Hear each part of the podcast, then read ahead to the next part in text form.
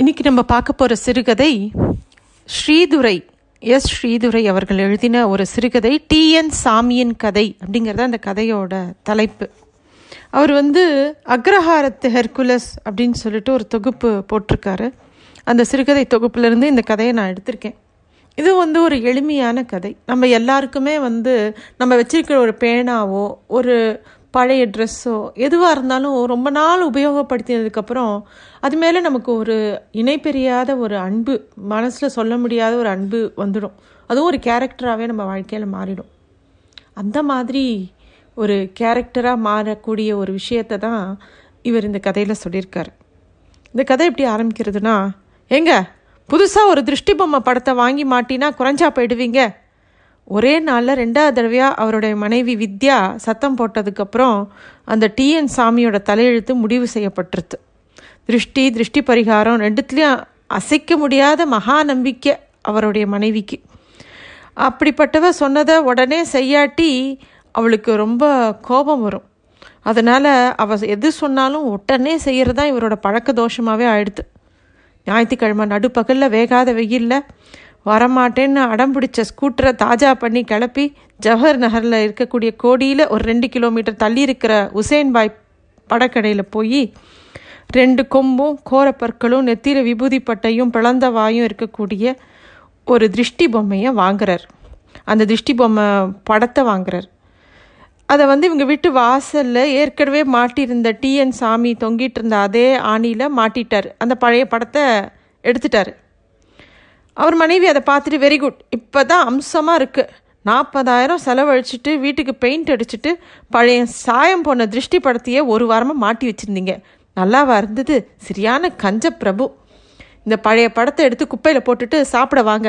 அப்படின்னு சொல்லிட்டு அவர் மனைவி பாட்டுக்கு போயிட்டா. ஆனால் இவருக்கு வந்து என்ன செய்கிறதுன்னு சொல்கிற இவ்வளோ நேரம் இவர் தன்னை பாராட்டினாளா திட்டினாளா எதுவும் புரியல. ஆனால் அந்த டிஎன் சாமியை தூக்கி போடுறதுக்கு இவருக்கு மனசு வரல. மெதுவாக அதை எடுத்துன்னு போய் தன்னோட மேசை மேலே இருக்கக்கூடிய புத்தகங்களுக்கு நடுவில் பத்திரப்படுத்தி வச்சுட்டார். பத்து வருஷத்துக்கு முன்னாடி இவங்க புதுசாக குடியேறிய போது அந்த வீட்டுக்கு திருஷ்டி பரிகாரமாக வாங்கி மாட்டின இந்த திருஷ்டி பொம்மை படம் தான் டிஎன் சாமி.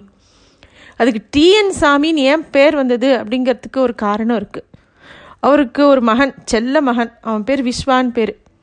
அவன் வந்து அந்த வீடு வாங்கின புதுசில் அந்த டிஎன் சாமியும் ரொம்ப பளபளப்பாக அழகாக தான் இருந்தது. மனுஷ மனுஷாளுக்கு வயசுலாம் ஏற ஏற முகலக்ஷணங்களில் கொஞ்சம் கொஞ்சமாக மாறி தேஜஸ் குறையிற மாதிரி டிஎன் சாமியோக்கும் அந்த முகத்தில் இருக்கக்கூடிய தேஜஸ்லாம் குறைஞ்சி பத்து வருஷங்களில் பளபளப்பெல்லாம் போயிடுது. டிஎன் சாமியோட பேர் காரணத்தை நம்ம சொல்லியே ஆகணும் இங்கே இல்லாட்டி எல்லாரும் கேட்குறவங்களுக்குலாம் மண்டை வெடிச்சிரும். இப்போது இவருடைய மகன் விஸ்வா திருச்சி என்ஐடியில் இன்ஜினியரிங் ரெண்டாவது வருஷம் படிக்கிறான். மகா புத்திசாலி. புத்திசாலியாக இருக்கிறதுனால தானே என்ஐடியில் சுலபமாக சீட்டு கிடச்சிது. அவன் எப்பயுமே அவனை ஸ்கூலுக்கு இவர் தான் கொண்டு போய் விடுவார். இவரோட மனைவி வந்து வித்யா அவ பேர் வித்யாவாக இருந்தால் கூட அவள் ராசி விருச்சிக ராசி. விருச்சிகம்னா தேல் அப்படிங்கிறது எல்லாருக்கும் தெரிஞ்ச ஒரு விஷயம் தானே. வித்யாவும் கிட்டத்தட்ட அப்படித்தான். சட்டு சட்டுன்னு கோபம் வரும். நாக்கு தான் அவளோட கொடுக்கு. வித்யாவுக்கு கோபம் வந்துட்டா யாருன்னே பார்க்க மாட்டா. புருஷனா பையனா மாமியாரா நாத்தனாரா யாரையும் பார்க்க மாட்டா. கத்தி தீத்துடுவா. வச்ச பொருள் வச்ச இடத்துல இருக்கணும். படித்த புஸ்தகம் நியூஸ் பேப்பர் எல்லாம் கலையாமல் மடிக்கப்பட்டு வீடே சுத்தமாக இருக்கணும். டைனிங் டேபிளில் சாப்பிட்டா சாப்பிட்ட சுவடே இல்லாமல் ரொம்ப சுத்தமாக இருக்கணும். வித்யாவோட டார்ச்சருக்கு பயந்தே இவரோட அம்மாவும் தங்கியும் இவங்க வீட்டுக்கு வரதே நிறைய கம்மி பண்ணிக்கிட்டாங்க. முன்னாடியே சொன்ன மாதிரி பத்து வருஷத்துக்கு முன்னாடி இந்த ஜவஹர் நகர் வீட்டில் கட்டி குடியேறிய போது வாசலில் மாட்டின அந்த பொம்மை தான் இந்த டிஎன் சாமி. தினமும் அலுவலகத்துக்கு போகிறதுக்கு முன்னாடி இவர் பள்ளிக்கூடத்தில் தன்னோட மகனை இறக்கி விட்டுட்டு அப்புறம் அவர் ஆஃபீஸ்க்கு போவார் வண்டியில். ஒரு நாள் இவர் வந்து அவங்களுக்கு தயார் பண்ணி கொடுத்த லஞ்ச் பாஸ் எடுத்துகிட்டு கிளம்பும்போது எனக்கு இன்னும் கொஞ்சம் அடுப்படியில் வேலை இருக்குது நீங்கள் போகும்போது கதவை சாத்திட்டு போங்க. அப்படின்னு அவருடைய மனைவி வித்யா சொல்கிறான் சரின்னு சொல்லிட்டு இவர் தான் பையனை கூட்டிகிட்டு ஸ்கூட்டரில் ஏறுறாரு. இவன் வந்து அவர் பையன் வந்து திரும்பி பார்த்து பை பை அம்மா அப்படின்னு சொல்கிறது இவர் காதில் விழுறது. ஏண்டா அம்மா வீட்டுக்குள்ளே தானே இருக்கா? நீ இங்கே யாருக்கு விஸ்வா டாட்டா காட்டுற?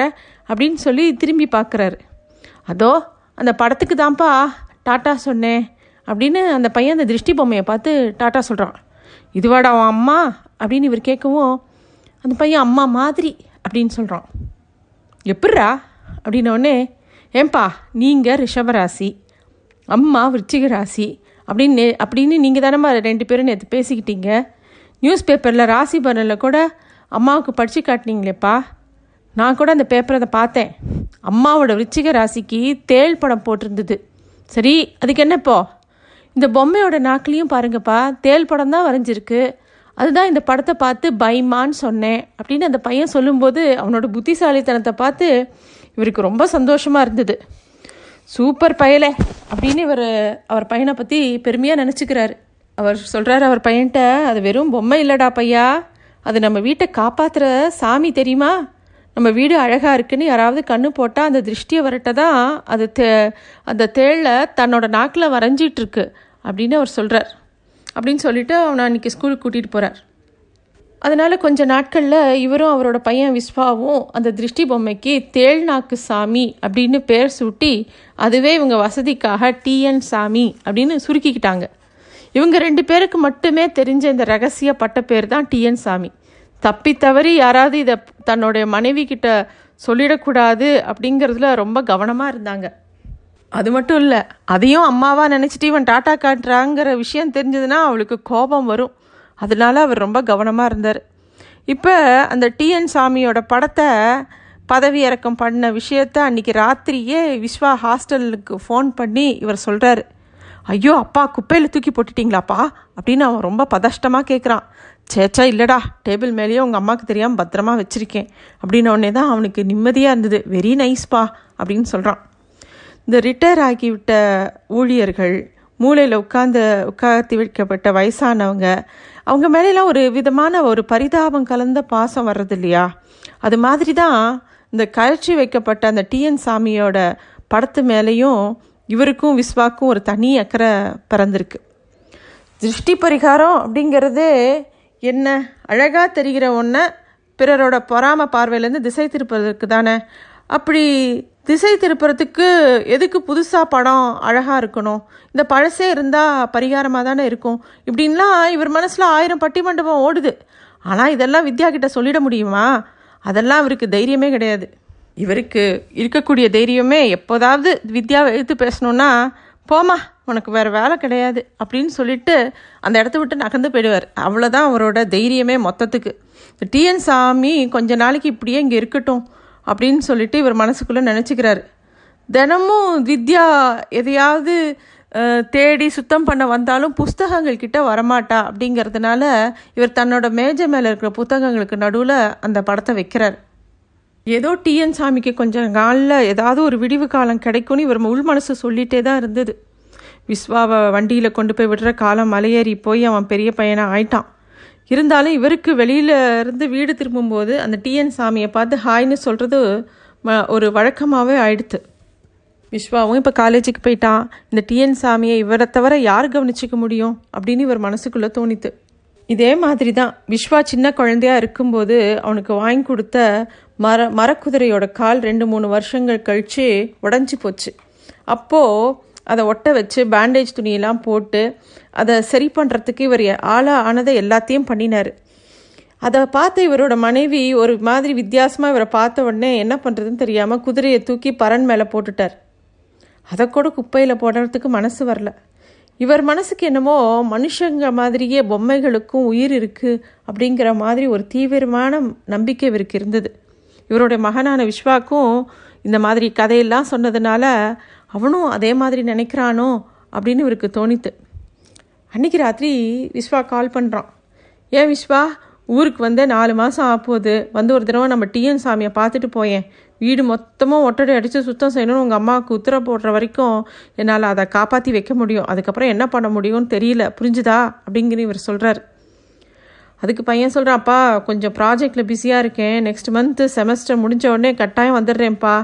நான் வேணும்னா அதை என் ஹாஸ்டலுக்கு எடுத்துகிட்டு வந்துடுறேன்ப்பா அப்படின்னு இந்த பையன் சொல்கிறான் அப்புறம் உன் ஃப்ரெண்ட்ஸ்லாம் உனக்கு கிண்டல் பண்ணுவாங்கடா. சரி பார்த்துக்கலாம் வா அப்படின்னு அவர் அன்னைக்கு பேச்சை முடிச்சிடுறாரு.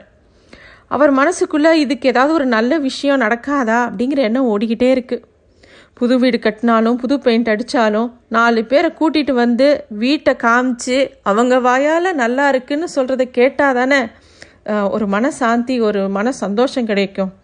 வித்யாவும் ஒரு சாதாரண மனுஷ பறவை தானே? அவளுக்கும் அது தேவைப்பட்டது. அந்த ஆசை இவருக்கும் இருக்கலாம். ஆனால் இவர் பாட்டுக்கு யாராவது நட்பு உறவுன்னு கூட்டிகிட்டு வந்துட்டாருன்னு வச்சுக்க. அவர் மனைவி என்ன சொல்லுவா? ஏன் அந்த கொள்ளிக்கண்ணை கூட்டிகிட்டு வந்தீங்க? அப்படின்னு திட்டுவா. அதனால அவர் அந்த மாதிரி எந்த விஷயத்தையும் செய்யறது கிடையாது. ஆனால் கொஞ்ச நாட்களாக வித்யா தன்னோட உறவு கூட்டத்தில் ஒரு ரெண்டு வயசானவங்களை கூட்டிகிட்டு வந்து வீடை காமிச்சா. அது மட்டும் இல்லை தன்னோட பள்ளியில் படித்து அதே ஊரில் வாழ்க்கப்பட்டிருந்த நாலஞ்சு தோழிகளை கூட்டிகிட்டு வந்து வீட்டை காமிச்சு புது பெயிண்டிங்கோட விலாவரியாக அதோட மகிமைகளெல்லாம் எடுத்து சொல்லி acrylic weather coating primer distemper அப்படின்னு பெயிண்டர்கள்ட்ட இருந்து தான் கத்துண்ட எல்லா நாலஞ்சு வார்த்தைகளை பேச்சு வாக்கில் சொல்லி அவங்கள அசத்துறதை பார்க்கும்போது இவருக்கே ஆச்சரியமாக இருந்தது. அவங்கெல்லாம் போனப்புறம் வித்யா ஒன்று சொல்லுவாள் நம்ம வீட்டுக்கு பார்த்து ஆச்சரியப்பட்டு பாராட்டிட்டு காஃபியும் டிஃபனும் கொட்டிட்டு போனவங்க எல்லாரோட கண்ணும் ஒரே மாதிரி இல்லைங்க அப்படின்னு அவ சொல்லும்போதே இவருக்கு ஏதோ சொல்ல போகிறான்னு தோணும். எப்படி சொல்கிற வித்யா? அப்படின்னு இவர் அப்பாவியாக கேட்க என் கிளாஸ்மேட் சுமதி வந்து போனப்புறம் ஒரு பத்து ரூபா கற்பூரம் ஏற்றி நம்ம வாசலில் மாட்டி இருக்கிற திருஷ்டி பொம்மை படத்துக்கு சுற்றி போட்டேன். பா அப்படின்னா பார்த்துக்கங்களேன் அப்படின்னு சொல்கிறா அந்த வாசலில் இருக்கிற திருஷ்டி படத்தை பற்றி சொன்னோடனே இவரோட மண்டையில் பல்பு எரியுது. ஏன்? என்னாச்சு? சுமதி அப்படி என்ன சொல்லிட்டு போனா? அப்படின்னு இவர் கேட்குறாரு நம்ம வீட்டு புது திருஷ்டி பொம்மை ரொம்ப அழகாக இருக்கான். இது வரைக்கும் யார் வீட்லேயும் இப்படி ஒன்று பார்த்ததே இல்லையா எனக்கு ஒன்று வாங்கி கொடு வித்யா. அடுத்த மாதம் நான் புது வீடு கட்டி குடியேற போகிறேன் அப்போது அதில் மாட்டிக்கிறேன் அப்படின்னு அவள் சொல்கிறா அவள் சொல்லிட்டு போனதுலேருந்து என் மனசே சரியில்லைங்க. போயும் போய் அந்த கொல்லிக்கண்ணை சுமத்தி அழைச்சிட்டு வந்து காமிச்சேன் பாருங்கள் அப்படின்னு வித்யா புலம்ப ஆரம்பிச்சிட்டா. உடனே இவருக்கு ரொம்ப சந்தோஷமாயிடுச்சு. கவலைப்படாத வித்யா நான் அதுக்கு ஒரு வழி பண்ணுறேன் நீ நிம்மதியாக தூங்கு அப்படின்னு சொல்லிட்டு அவளை சமாதானப்படுத்திட்டு மறுநாள் காலையில் வீட்டுக்கு ஆரம்பி நாலு மணிக்கே எழுந்துக்கிறாரு. செல்ஃபோனில் அலாரம் வச்சு. எழுந்து டிஎன் சாமியும் எழுப்பி வாசலில் சுவத்தில் அந்த காட்சி கொடுத்த புதிய திருஷ்டி பொம்மை பக்கத்துலேயே இன்னொரு ஆணி அடித்து பழைய டிஎன் சாமியை மாற்றுறாரு. என்னடா இது எனக்கு இது வந்த புது வாழ்வு அப்படிங்கிற மாதிரி டிஎன் சாமி ஆச்சரியப்படுற அளவுக்கு அதோட முகத்தில் ஒரு ஒளி தெரிஞ்சுது. அப்புறம் பாலை வாங்கி காஃபி போட்டு வித்யாவை எழுப்பினவுடனே வித்யா ஒரு நிமிஷம் நம்ம வீட்டு வாசலுக்கு வந்து பாரு அப்படின்னு சொல்லிட்டு அவ கையை பிடிச்சி கூட்டிகிட்டு வராரு. பார் வித்யா இந்த கொள்ளிக்கண் சுமத்தி பார்த்துட்டு போன புது பொம்மைக்கு திருஷ்டி பரிகாரமா? அது பக்கத்துலேயே இந்த பழைய சாயம் போன திருஷ்டி படத்தை மாட்டிட்டேன் பார்த்தியா எப்படி நம்ம ஐடியா? இனிமே எவளாவது நம்ம புது திருஷ்டி பொம்மை மேலே கண்ணு போடட்டும் பார்க்குறேன் அப்படின்னு ரொம்ப வீரமாக சொல்கிறார் வித்யாவும் ஒரு மாதிரி யோசிக்கிறா. அப்போது நீங்கள் அந்த பழைய படத்தை அன்றைக்கே தூக்கி போடலையா? போனால் போதுங்க. இப்போ கூட எனக்கு என்னமோ நீங்கள் மாட்டினதுக்கப்புறம் மனசு கொஞ்சம் சமாதானம் ஆயிடுச்சு. நான் இன்னும் கொஞ்ச நேரம் தூங்கணும். சமையலை நீங்களே பார்த்துக்கங்க அப்படின்னு சொல்லிட்டு அவள் பாட்டுக்கு உள்ளே போயிட்டா. டிஎன் சாமி என்னை பார்த்த பார்வையில் ஒரு புது சிநேகம் பிறந்தது போல் தெரிகிறது. வழக்கமில்லாத வழக்கமாக காலை ஆறு மணிக்கெல்லாம் செல்போனை தட்டியவன் உனக்கு ஒரு விஷயம் தெரியுமா விஸ்வா? என்று பேச ஆரம்பிக்கிறேன். நன்றி.